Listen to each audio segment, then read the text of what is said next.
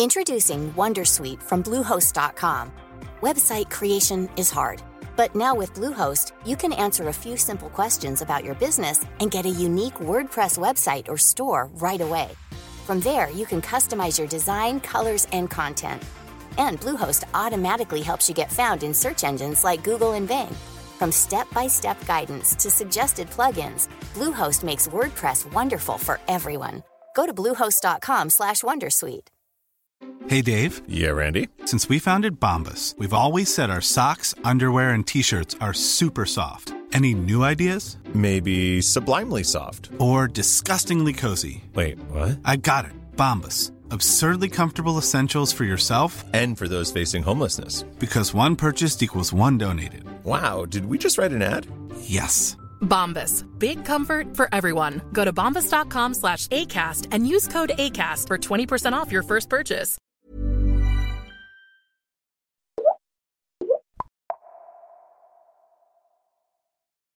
Jesper Strömbäck, professor i journalistik och politisk kommunikation Göteborgs universitet, har studerat mycket eh, förändringar av medielandskapet och vad det kan betyda på olika områden. Inte minst demokratin och vår syn på demokrati. Berätta. Om man vill spetsa till det lite grann så skulle man kunna tala om medieutvecklingen som demokratins klimatfråga. Vad jag menar med det är att det händer inte så där väldigt mycket från en dag till en annan, en vecka till en annan eller en månad till en annan. Men över tid byggs en utveckling som blir svår att stoppa och som ur ett demokratiskt perspektiv är problematisk. Eh, vad är då bekymret? Vad är problemen med- förändringarna i medielandskapet? Alltså, den stora förändringen av medielandskapet är ju att det totala utbudet har fullständigt exploderat. Oavsett vad du är intresserad av så har möjligheterna att följa och hitta journalistik och annan information om det aldrig varit så goda som nu. Du kan välja vad du vill ta del av, när du vill ta del av det, på vilken plattform du vill ta del av det och var du vill ta del av det. Och det är ju jättebra ur väldigt många perspektiv. Informationsfrihet är ett centralt demokratiskt värde. Konsekvensen av detta är dock att människor måste vara väldigt mycket mer selektiva i, medie, i sin medieanvändning. Man brukar tala om att ökat medieutbud leder till att människor måste vara mer selektiva. Det i sin tur leder till att deras förkunskaper, deras intressen, deras kognitiva resurser, deras socioekonomiska resurser får mycket större betydelse för vad man tar del av. Och det leder till ökade skillnader i nyhetsmedieanvändning och annan medieanvändning. Och ett sätt att fånga detta är att titta på den totala nyhetsmedieanvändningen. Och där kan vi se när vi följer utvecklingen från 80-talet fram till våra dagar att andelen som är storkonsumenter av nyhetsjournalistik, så kallade nyhetssökare eller nyhetsmediesökare, den andelen har ökat. Men andelen som knappt följer nyhetsmedierna överhuvudtaget, den har också ökat. Så det har uppstått parallella paradis, om man vill spetsa till det, mellan de som är intresserade av politik och samhälle och de som inte är det. Och där finns det då en problematik i att ojämlikheten i medieanvändning ökar, vilket får konsekvenser när det gäller människors politiska kunskaper eller kunskaper om politik och samhälle. Man kan säga att risken är stor att vi går mot en framtid med ökade kunskapsklyftor och ökade deltagandeklyftor och ökade klyftor i grundläggande verklighetsuppfattningar som går att spåra tillbaka till förändringarna av medielandskapet. Och varför är detta då ett demokratiskt problem? Jo, ett av demokratins kärnor det är ju den politiska jämlikheten. Ojämlikheter i kunskaper, ojämlikheter i deltagande riskerar att leda till att vissa grupper blir bättre representerade än andra. Och det är ett hot mot den politiska jämlikheten. En effekt av det du beskriver här, det är det man brukar kalla filterbubblor. Som dels att vi letar sånt som kan bekräfta våra uppfattningar men också förstås hur sociala medier styr oss in genom olika algoritmer. Vad är dina tankar kring det? Jag, jag delar oron för detta men man måste hålla isär två olika saker. Det ena är att det har blivit allt enklare för människor att söka sig till information och informationskällor som bekräftar de egna åsikterna, de egna verklighetsuppfattningarna. Och forskningen visar entydigt att vi alla föredrar information som bekräftar våra åsikter och verklighetsuppfattningar. Det andra är algoritmerna som ju innebär att det vi exponeras för styrs av algoritmer som i sin tur bygger på de elektroniska fotspår som vi har lämnat när vi varit ute på digitala medier eller på sociala medier tidigare. Men medan selektiv exponering är någonting som vi har viss kontroll över själva. Vi väljer om vi går till det mediet eller det mediet. Vi väljer om vi läser den artikeln eller den artikeln. Så är effekten av filterbubblor av algoritmerna oftast osynliga för oss. Om två personer som har lämnat olika elektroniska digitala fotspår baserat på sina intressen, baserat på sina politiska åsikter. Båda söker på samma sak på Google exempelvis, så kommer de få olika resultat. Utan att veta vad är det vi inte får se. Så det är en, det är en form av osynlig inlåsning. Och, och vad är din syn på det? Är du orolig eh, för effekterna av det? Vad är effekterna? Alltså det finns mycket forskning som pekar på att en effekt av detta är en ökad polarisering. Inte bara när det gäller åsikter utan kanske ännu viktigare när det gäller verklighetsuppfattningar. Är du orolig för brottslighetens utveckling så leder det till en ökad sannolikhet att du söker dig till informationskällor som pekar på att den ökade brottsligheten är ett problem, är ett stort problem, vilket i sin tur ökar din oro.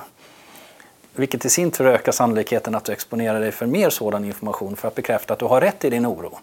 Jämför det då med någon som inte är särskilt intresserad, oroad av den ökade brottsligheten som söker sig till andra informationskällor så blir ju konsekvensen av att man, att man får väldigt olika uppfattningar av hur stort problem är brottsligheten i Sverige. För att bara ta det som exempel. Man kan överföra det till många andra områden. Mm. Och detta i sin tur leder ju då till en, en, polarisering i verklighetsuppfattningar som i sin tur kan få konsekvenser för polarisering när det gäller åsikter om vad bör göras. För den som tycker att detta är ett jättestort problem, ja, då krävs ju mer kraftfulla åtgärder för att lösa problemet. Medan den som tycker att det är ett mindre problem inte ser samma behov av det. Och det finns ju också en viktig skillnad där mellan en polarisering i åsikter och en polarisering i verklighetsuppfattningar. De flesta människor förstår att vi kan ha olika åsikter när det gäller om skatterna ska höjas eller sänkas, om det ska vara vinstförbud eller inte vinstförbud i välfärden, om det ska vara mer eller mindre invandring eller vad det nu kan vara. Det är åsikter. Där förstår vi att vi har olika uppfattningar. Men när det gäller hur vi ser på verkligheten så präglas vi alla i grund och botten av tron på att det finns en verklighet. Så om du har en helt annan verklighetsbild än vad jag har då har jag svårt att acceptera det för då säger du att jag har fel. Och då måste jag ju säga att du har fel. Och då fastnar man lätt i debatten eller i diskussionen. Man kommer inte vidare. Ja, för det räcker med att gå ut på sociala medier för att få just den här bilden. En väldigt hetsig, nästan aggressiv debatt, inte minst om verklighetsbilden då. Hur mår Sverige egentligen? Ja, ja men jag delar det och jag, min bestämda uppfattning är att den konflikten kring verklighetsbilden har tilltagit. Och det bygger väldigt mycket på att det har blivit enklare för människor att selektivt söka sig till information som bekräftar de åsikter och verklighetsuppfattningar man har i kombination med en ökad politisk polarisering. En vulgär fråga kanske, men vem, vem vinner den här debatten? Eh, vilken sida leder om man får säga så? Väldigt svårt att svara på. Vi vet egentligen inte vilken sida så att säga som har mest stöd och det, det kan ju variera beroende på vilken fråga det är. är det handlar om brottslighet, handlar det om invandring, handlar det om klimatpåverkan? Vad man kan säga är ju att ska man förstå åsiktsbildningens dynamik i Sverige idag så måste man titta både på de traditionella nyhetsmedierna, vilken information och verklighetsbild förmedlar de, hur ser användningen av dem ut och de sociala och digitala och de alternativa. Och ur det perspektivet så är det fortfarande så, trots att digitala, sociala och alternativa medier har blivit viktigare över tid, så är det fortfarande de traditionella nyhetsmedierna som når ut längst, som når ut till flest och som har störst förtroende. Så i den meningen kan man säga att de som torgför alternativa bilder av verkligheten, de har gynnats av utvecklingen, digitaliseringen och tillkomsten av sociala och alternativa medier. Men det är fortfarande de traditionella nyhetsmedierna som har störst betydelse i det svenska medielandskapet. Den här aggressiva och hetsiga debatten som du beskriver här och även den här kampen om verklighetsbilden, är det någonting som är unikt för, för Sverige? Nej, jag skulle säga att det är en trend eh, i hela västvärlden, möjligen bortom det också. Vi, vi ser det i USA, vi ser det i Tyskland, vi ser det i Sverige, vi ser det i Österrike.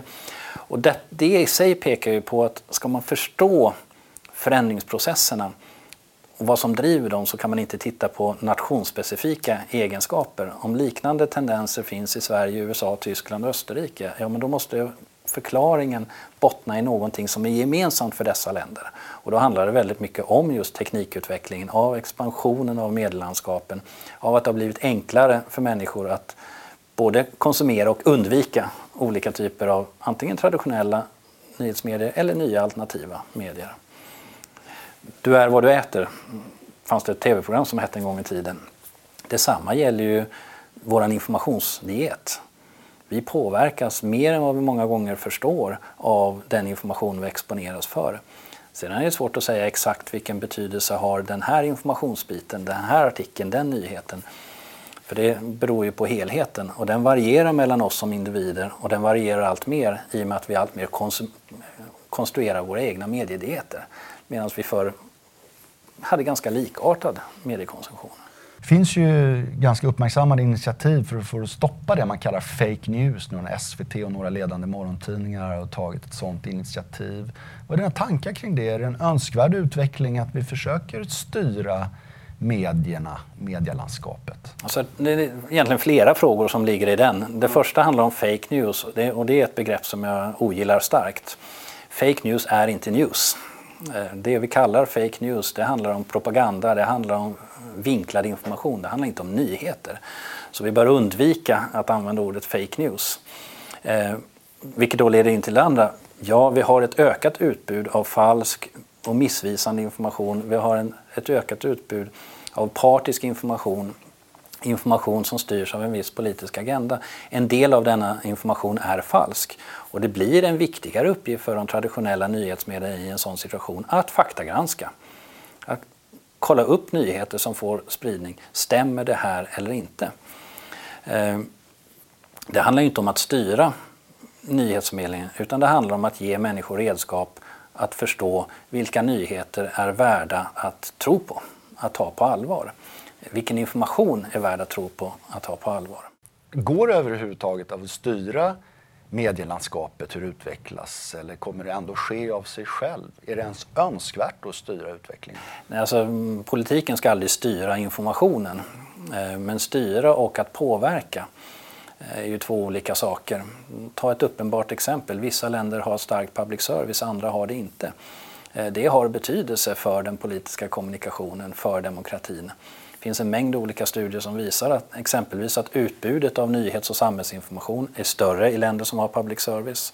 Som visar att kvaliteten på informationen i nyhetsförmedlingen generellt sett tenderar att vara större i public service än i kommersiella etermediebolag. Och att public service ofta har mer positiva inlärningseffekter än vad kommersiella nyheter har. Och ytterst så handlar det om ett politiskt beslut. Ska vi ha public service eller inte och hur ska det finansieras? På vilken nivå ska finansieringen ligga.